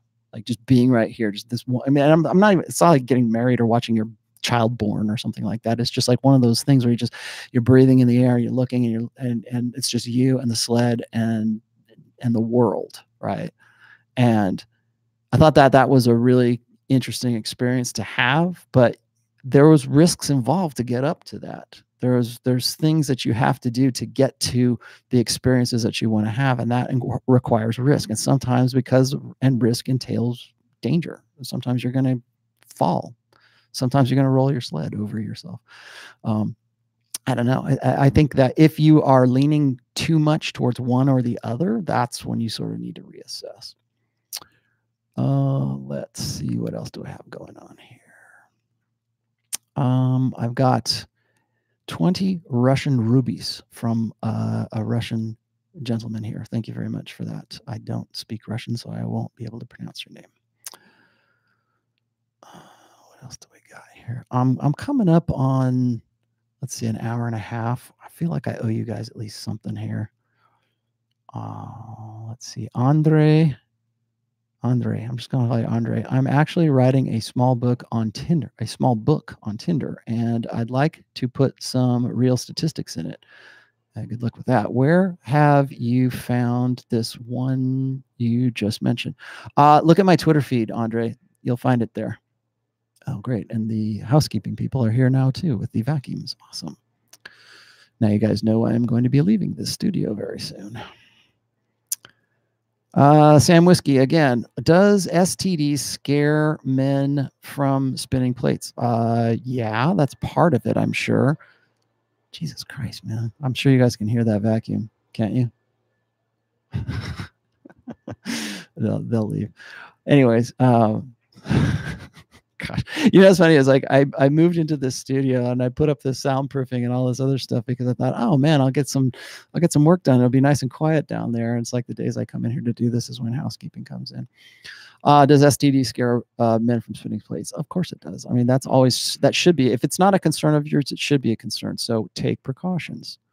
You know, you don't have to say, well, I'm not going to have sex with women because uh, I'm going to try to avoid uh, STDs. Oh, sounds smart. Okay, great. But if you're if that's what's holding you back from understanding women, understand that that's what it is. That's what's doing it. Um, I think guys use like guys will say, well, like I've only ever been with one woman, and, and thank goodness I didn't. I'm I didn't catch an STD. Okay, well, you want a cookie? Okay, it's like it's like why? Oh, I I understand STDs are a thing. I get it. If it were, there, I saw I read some some uh, some article about Coachella and how like STDs were rampant at Coachella, or like women were having like sex, like having orgies and stuff at Coachella, and um, I'm like, well, yeah, of course, it's that, that that's where it's at. But um, I think that guys tend to it's it's what I call the myth of the dodged bullet. And um, if you read my my work on buffers, that's one of those buffers where guys will eh, they they make their necessity a virtue. They're not getting any play as it is, anyways, and they go, well, you know, and I'm, uh, you know, I I could get laid, but um, I I'm worried about getting STDs. Put on a condom, you know, use good judgment, right? I mean, people say, well, like here's here's what's going to happen. One person goes out there and they say, well, Rollo said use good judgment, so I'm going to go put on a condom and have sex, and then they get like chlamydia or something, you know. Um, yeah, is that a possibility? Sure, it's a possibility, but uh, again, risk risk risk averse versus risk tolerant. What what is it worth to you? You know. Let's see what else we got here. I just got another one. Let's see. Paul Rose, thank you for that 50 Australian dollars. Uh, Rollo, you have changed my life. Thank you. My brother's life and my dad is living his last years like he never thought possible. I handed him my copy of your book, and at age 68, see, it's never too late, he has made notes, highlighted the crap out of it. I can't thank you enough. Much love. Paul, you know what you would what would really be cool is if you took pictures of your dad's book, like the highlighting in it, and then send me an email of it. I would love to see that. I like to see like when whenever I meet guys and they want me to sign their book, or like I'm meeting dudes at like you know appearances and stuff like that. Um, they'll always have me they'll, they'll hand me the book and it's like completely dog-eared and it's highlighted in three different colors and it's underlined and, and I, I i just i love to see that because that's exactly why i push the print book um, I want guys to keep it around as sort of a reference, like a, a manual almost for themselves. And that's that's some really good. So tell your dad I said hi, and if he ever wants to email me and talk to me, just tell him he's the dad of Paul Rose. this is awesome. Thanks, guys. Much appreciated. Uh, Phil Thompson says, uh, "Isn't FB FB a way men disqualify themselves to women by allowing women to gauge a man's SMV?" And social proof by seeing the amount of likes. Oh, Facebook uh, likes the guy gets. Isn't Facebook a way to disqualify themselves to women, to disqualify themselves to women by allowing them to gauge a man's SMV? I don't know how much how much gravity do you think women put in men's accounts on social media? Like if you're a dude and you have uh, you have an Instagram and you're like Dan Bilzerian, right? And you have like all these girls that are hanging on you, and you can't like girls can't tell whether or not you have a a girlfriend or not, and you have all this. I think a lot of guys believe that the more they put on social media, the better off they'll be. Like it's it's a some it's like a cheap form of social proof or pre-selection. The only th- the, the here's a, the trick about pre-selection. Pre-selection is only effective in the moment. It's only effective in that moment when that woman is right there live at the party or live at the concert or live at the social engagement or whatever it is. And people are patting you on the back or people are saying, man, I can't believe this guy, blah, blah, blah. Or you walk into a, to an event and there's this instant connection of social, well, uh, pre-selection, social proof. And I'll, I'll give you a quick example. I have a, I have a post called um, hysteria and in hysteria i have two videos on there and they're both of this guy who uh, pretty much just trolled uh, a mall and then he did it down like um, someplace in new york i think in times square or something like that. And he walked around this mall with a video team that were taking video of him and he had a guy who was supposed to be his handler. This guy was not famous he was not anybody of particular he wasn't an actor he wasn't anybody who had actual social proof or or pre-selection but he walked around this mall and people were were seeing him being videotaped and he was talking with the guy who was supposed to be his quote unquote handler. And he in within like 10 minutes of him walking around this mall like this people were coming up to him and getting his autograph. And people would they made up the story. They said okay he's so and so from the new Spider-Man movie. And people were make, going, "Oh yeah, I know, I know that guy. I hate." And they were taking selfies with this guy, and he was getting phone numbers from girls. He was going through like he was going to different different uh, stores. He did the same thing on um, on Park Avenue, and really, what it was was a social experiment to show you just how easy it is to fool people or trick people into believing that you have fame or you have social proof or that you have um, that you have a pre-selection uh, right there in the moment. So you've got a guy that can do that. If you, it, it, probably wouldn't be too tough to repeat this, but you've got a guy who goes out there and pretty much trolls all these people by convincing them that he's actually famous. Now, imagine you're trying to do that on Instagram or you're trying to do that on Facebook and you, there's not other people there kind of catching that fever, right? That mob, that mob mentality. And it's mob, it's a, a mob mentality in a good way, but when when you enter into a social situation and pre-selection is an element of all of that um, it has to be done right there in the moment. I don't i, I think that the that social media is too much of a buffer to to be an effective form of social of, of social proof. So what he's saying is isn't this disqualify themselves to women by allowing women to gauge a man's smv by his social proof.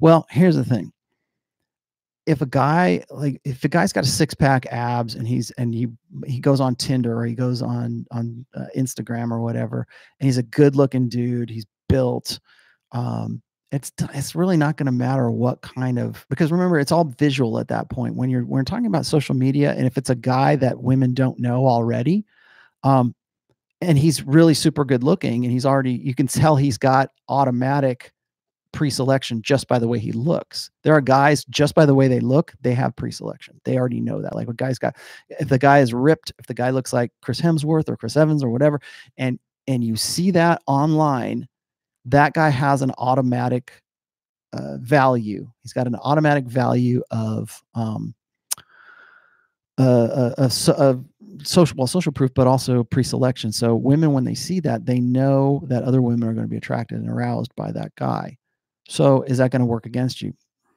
Depends. What is your actual SMV?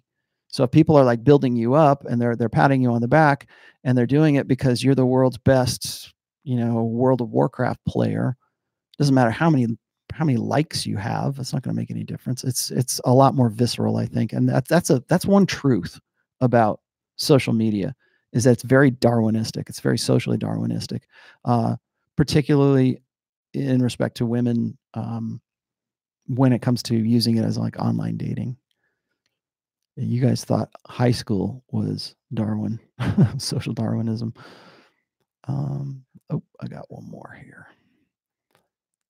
Ah, uh, Yoga Luva. Good day from Australia. As a gay man, I can totally relate to so much of your videos. Oh, cool. Uh, gay guys get used get used and abused just as much as straight men. I love women more now that I know how they work. I'm finally sovereign and free. Yeah, I bet you are. Uh, you know, I I don't necessarily have a problem with gay guys. I think that um, they have something to to offer to the community to to the manosphere. Um, I don't know what I don't know exactly what Jack Donovan's thing is right now because he's been gay in the past, and I, I have heard rumor that he might be with a girlfriend right now. I don't know if that's if that's true or not, but if you've read anything of his work, um, I think he's got quite a bit to say when it comes to masculinity, and I think he's got a really good outlook. It doesn't matter to me whether the guy is gay or not. Um, I like and have met and have been a past friend of Milo Yiannopoulos as well. I think he had a lot to say, and he had he had a lot of contributions to the manosphere, and probably still does in some way. Um, I wouldn't disqualify the um, the experiences of any man, whether that guy's gay or not. Um, I mean, I'm not gay, but you know, I'm I'm glad that they can give that eh, that side of the story to to people. I I, I would be interested. I would be curious to know what you thought about my my theory about um, about gay men re- resorting to um, unlimited access to unlimited sexuality, and uh, I'm, I'm wondering if the strategic pluralism theory doesn't also apply to gay men. Like if you're a lower sexual market value gay man, does that make things, I would say that would have to make things a little bit more difficult for you. And as a, a lower sexual market value gay man, does that pre predispose you to um, to looking for a long term relationship with another man, or is it just because you can't facilitate, um, you know, unlimited access to unlimited sex. I, I I would be very curious to to understand your take on that. Um, let's see. I'm going to do a couple more here because I'm coming up on an hour, a little over an hour and a half. Um, for those of you guys who are just joining this right now, um, and by the way, gosh, man, this is a great thing. This is great viewership for just a spur of the moment here. Um, I wasn't intending on doing a, a solo thing today, and I just want to apologize to Pat for not being able to have this thing set. But this is uh, the reason I'm doing this today right here solo is because uh, YouTube has decided that they are going to change things up with respect to um, doing their hangouts and their live chats. If anybody um, knows an easier way to do this where I can just quickly get Pat on here or I can get the guys from Rule Zero on here, um, I would be forever in your debt. Um, I'm going to try to figure out OBS here in a little while. And um, I got, in fact, I have to. If I'm going to do solo stuff, I mean, this is fine for solo right now, but um, I'm I'm to have to get in, uh, dig deep into OBS or um, uh, Wirecast or one of these other programs. So, um, yeah, I know. Thanks. I, I appreciate that. And a solo Rollo is the best Rollo. Um, well, I, I like having Pat on here, and I know. I, in fact, I, I should probably answer that question too, because I got a lot a lot of guys in the comments who will say, "Well, you know, you're you're you're really good on your own." And, well, yeah, I am, but Pat brings out the best in me. I think he he knows the questions to ask. Pat's been doing his I'm gonna I'm gonna give some praise to Pat here. Okay, Pat's been doing what he's been doing for a very long time now. He has his own terrestrial radio show. He's a professional at this. This is his job to do this. This is not my job. I'm a writer. As far as Rollo Tomassi is concerned, I'm a writer. Um, I'm doing this because I feel like I need to, and I need to have that engagement. But I like to have, uh, and and anybody who's heard me speak before, I like to have a forum environment I came from a forum environment. I used to be the moder um, a moderator on the SoSuave forums way back in the day. Um, yes, I write my blogs, but I'm really more about the engagement when it comes to what people think about what it is that I'm writing because that helps me refine ideas. And I think that's really one of the best um, advantages of having Pat as my partner here um, because he knows the questions to ask. He's not, I mean, he's, he's red pill, but he's just coming to, he's still looking at this with some pretty fresh eyes. And, you know, he's, he's given my book to his sons, um, some friends, I guess some people that he knows. He's uh, said that there's some guys who've read my book who said that it saved their lives.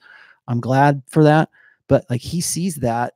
And so because he know because he sees this like life-saving work going on he knows the questions to ask me and then to draw out the stuff. Like i can sit here and i can talk to you all day long about hypergamy and pre-selection and one-itis and all this other stuff. I, I can do that all day long okay? But what i can't do is i can't anticipate the questions that like like pat can draw can draw out of me. He's a he's a he's a practiced professional consummate interviewer. He's good at it and so that's why I like that's why I like working with Pat, and I will continue to work with Pat as long as he is willing to work with me because I like Pat. Um, let's see what else do we got here. Uh, anybody else? Uh, yeah, Pat is cool. Pat is very cool. Men are being weeded out of the sexual marketplace. Are covert harems are making a comeback. Um, well, here's something that I haven't talked about in a while. Uh, covert harems. Covert harems, yes, they are, but they're coming, they're becoming harems because women want to be in harems. And that's going to sound outrageous to women who are going to listen to this, but women want to be in harems right now. Uh, they want to be, uh, I don't want to say a soft harem, but women are leaning more towards polyandry right now. And if you've read my my post called "The New Polyandry," you'll understand why I'm talking about this. Um, we are leaning away from a uh, monogamous uh, society or uh, in Western culture. We're leaning away from monogamy and we're leaning more towards polyandry.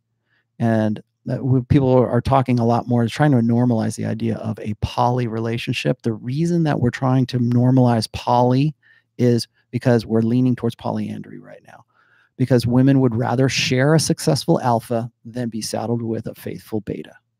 And the more we satisfy women's security needs, their long term security needs, the more we say, you're entitled to a baby.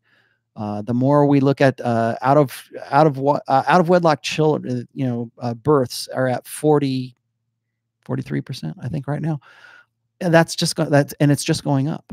Why is that? Well, because we've we've we've eliminated the need for men provisioning. When we talk about strong, independent women, we're talking about independent from men. Well, why why would they be dependent in the first place? Well, they're dependent for for their well-being, they're dependent for money, they're dependent for children, they're dependent they're dependent on an emotional investment, they're dependent on a lot of things, but all all that dependency that women want to be independent of all leans over into the security side of hypergamy, which is the beta buck side, the provisioning side. When once you accommodate for provisioning, what's left? just the alpha side, right? The alpha the alpha sex side, the short-term sex, the alpha breeding need is the only thing that's left.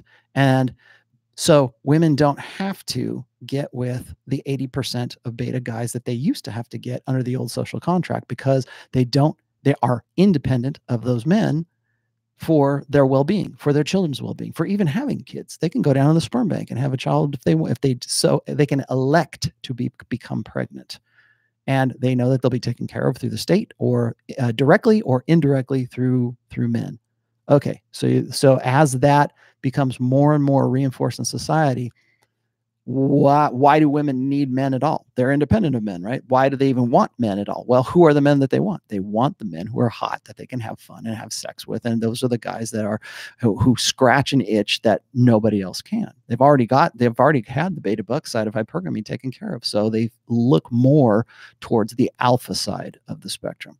They want the guys who and those guys come in limited supply. So if we go by the pareto pareto principle you've got 20%, let's just, and this is, this is conservative here. 20% of guys are that alpha guy that women get aroused by and want to have sex with. If you look at the stats for um, OKCupid and Dataclysm, women rate most men, 85% of men, as unattractive, not average, unattractive. They are unattractive men, men that they would not want to want to become intimate with if they see them like on a dating profile. This is in, I think this on uh, was Dataclysm was OKCupid. So that, that's OKCupid stats. So let's just use that. If we use that as our benchmark, and, and just conservatively, we say 20% of men are the are the men that women want to have sex with. So that means 100% of people get these stats wrong. So I'm just going to throw these out there real quick.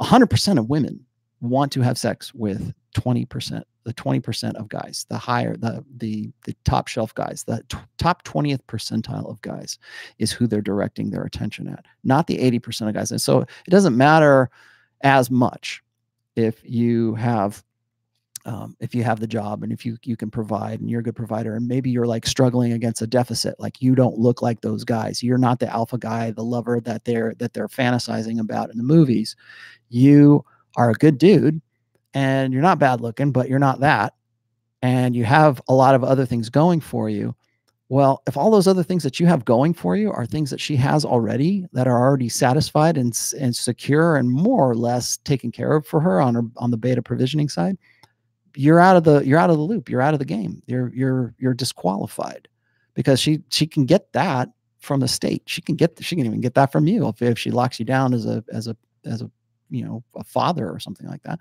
but she can already she can get that. So what is she going to focus on? She's going to focus on the top alpha men to have sex with. Well those guys are in short short supply.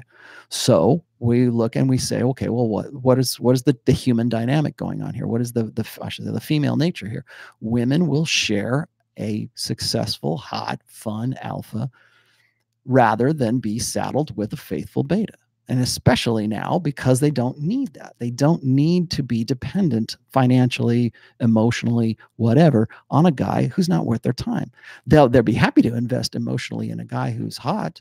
And so what that does is it creates a a form, a new form of of a harem, right? So you've got a guy who's like in that top 20th percentile. And he's not, maybe he doesn't want to do that, but he's put into a position of being desired by many women and as a result, he can either stick with one woman or he can enjoy the the attentions of many women and women are willing to do. They finds that women are willing to do that.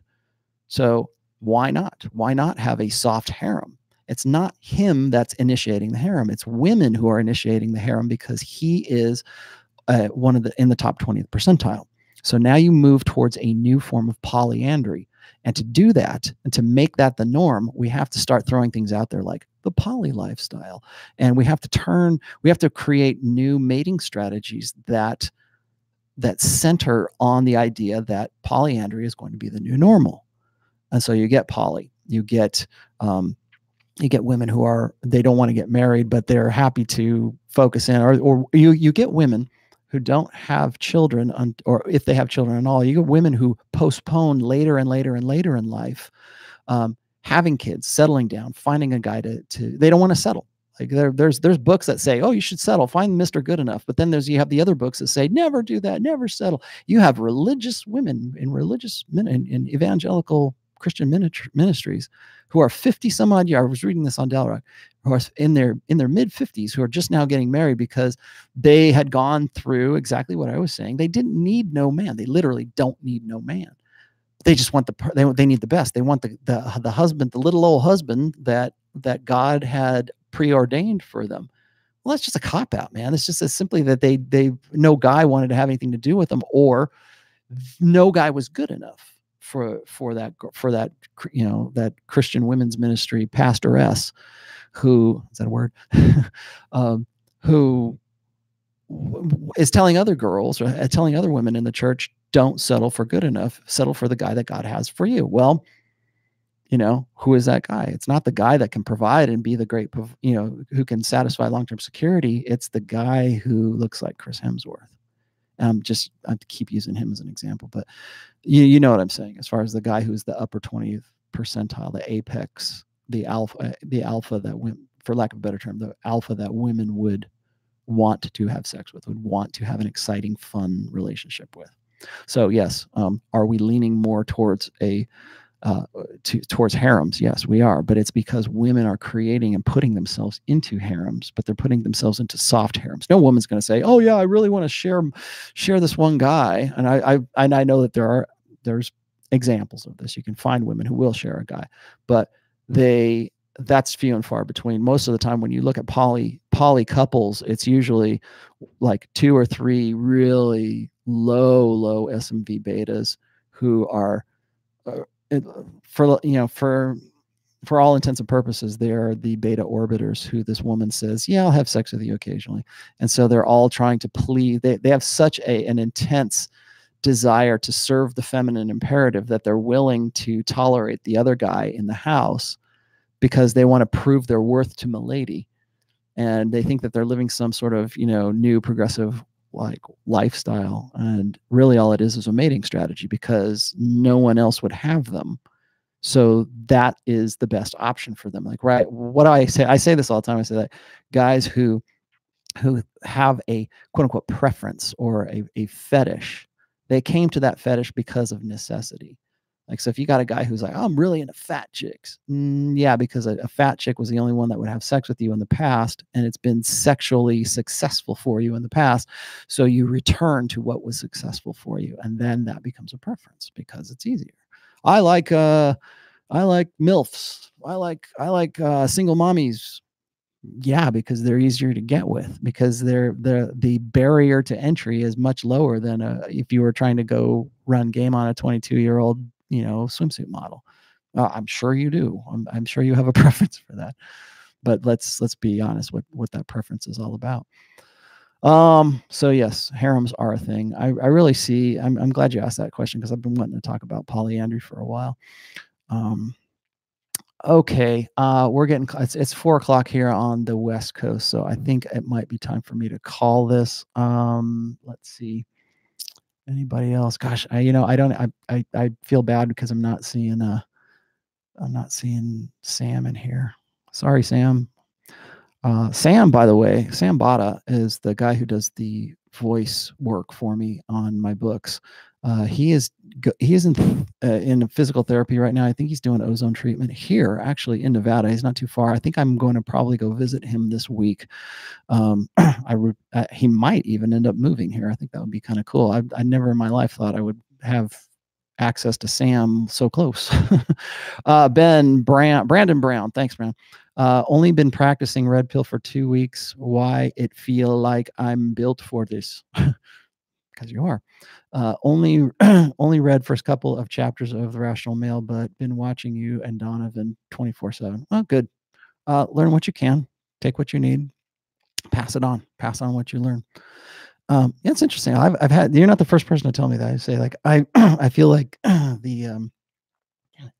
I feel like the red pill is like natural. It's something that uh, that I was I was born to do. Well, in a sense, you are because it took the socialization of the blue pill and a feminine primary society to sort of like beat out the the alpha in you to make you I, I I tend to look at I know this is this is dependent on on on a lot of biology as well, but I look I tend to look at guys who or or, or kids. I, should, I tend to look at like like boys as being sort of naturally alpha. They come out of the womb and they just they want to run around and want to throw rocks and they want to, uh, you know, they want to climb walls and they want to, you know, prove themselves and compete and, and run faster than the next guy. And and and they tend to have sort of that. That's why we call them, you know, rambunctious boys. And it seems like boys have a. I'm not saying all boys are like this. I mean, obviously there's boys that are a little bit more introverted, but um, there's that sense of wonderment. Like we, what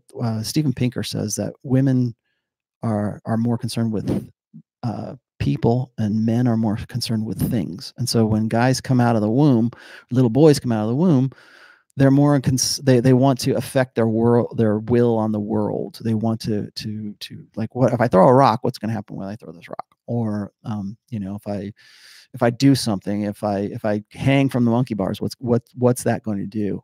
There's that sense of wonderment, and I think that after a while, once you get to be about five years old, and then the the village sort of gets a hold of these guys or these kids, it takes. Remember this: it takes a nation and it takes a a, a social order to crush out that uh, that natural alpha instinct in boys to instill that much more female feminine uh, sensibilities. So all of that risk that boys are naturally willing to take, all that goes out the window and it becomes play it safe. It becomes, you know, walk on the safe side of the sidewalk, uh, or, or you'll skin your, don't shoot the BB gun. You'll poke your eye out, kid, that kind of stuff. It, it and, and when you have nothing but a female gestalt female teacher for the rest of you know for most of your acculturation your socializing your upbringing. Um, you can't help but but have that affect you in some way. Um, i look at i look at i'm, I'm writing a, a, post about this as well. I look at what i did um, in the blank slate. I i tend to look at human beings as sort of like the hardware is our bodies. It's what we're born with. It's how our brains are wired um, all that, of course, is evolution. It's it's the way that we, as men and women, as as how we're put together, how we're put together. What's the hardware? Then there's the firmware, which is what are we born with? What are our natural proclivities that we're born with as men and women? And for for boys, for men, there's that natural alpha proclivity to want to enforce your will on the world or or to to be more concerned with things. There's there's aspects of us that are inborn and innate, and they're very easily provable. Uh, if you can't tell, I'm reading The Blank Slate by Steven Pinker right now. Um, and then there is your software, and your software is your socialization, your family, your religion, um, your education, that kind of stuff. And of course, that education or that learning can override all of that stuff. And it's not always for the better. Sometimes it is. Sometimes, if you learn to go against your instincts, it might save your life. And in other times, if you don't listen to your instincts, you'll you can die if you don't listen to those instincts.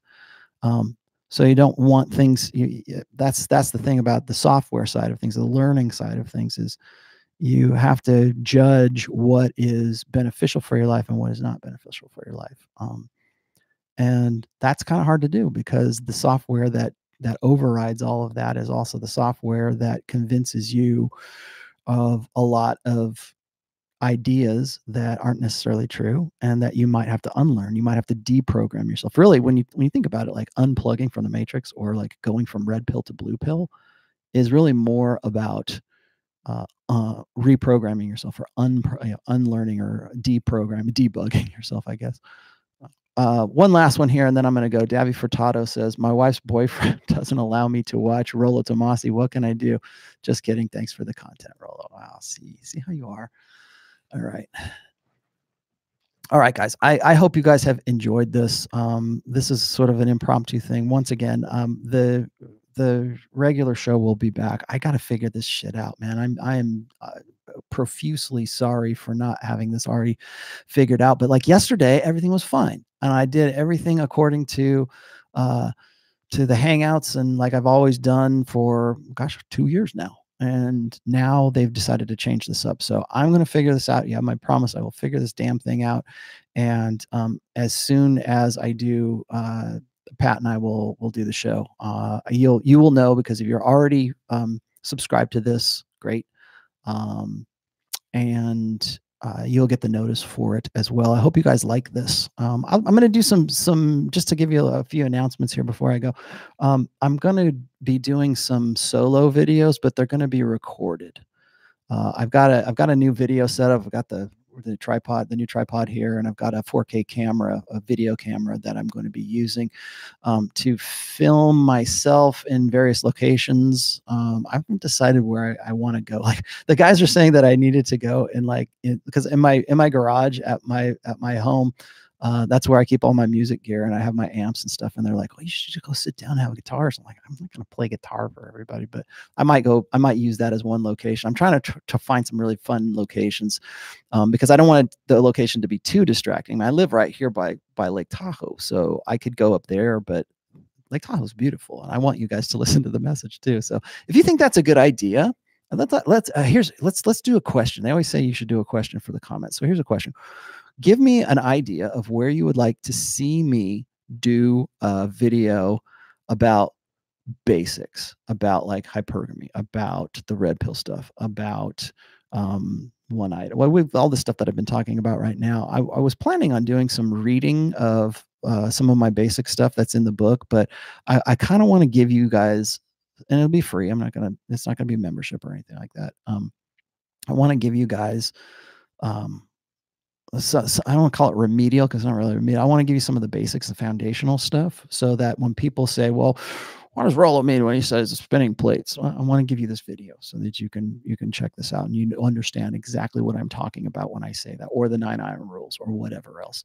Um, so if the if you have some ideas where you think I should go, um, I live in the Reno area, Reno, Nevada area. I also I'm close to Truckee. I'm close to uh, Lake Tahoe uh, in the northern Nevada area. Uh, maybe I should go out into, maybe I should go out into the northern Nevada desert and look where all the mob hits are out there. Um, I would love to go do something like that. That might be fun. Um, or I can just simply do them in the studio as well.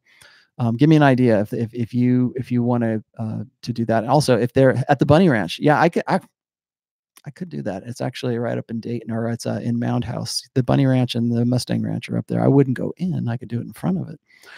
Um, so, anyways, um, let me know what you thought of all this. Uh, I promise, I promise, and Pat, I am so I I gotta I can't stress this enough. I'm so sorry. I did not know that this was going to happen this way. So, um, I will figure out um, OBS. I will figure this shit out, and we will come back better. All right, guys. Thank you very much. I will see you guys later.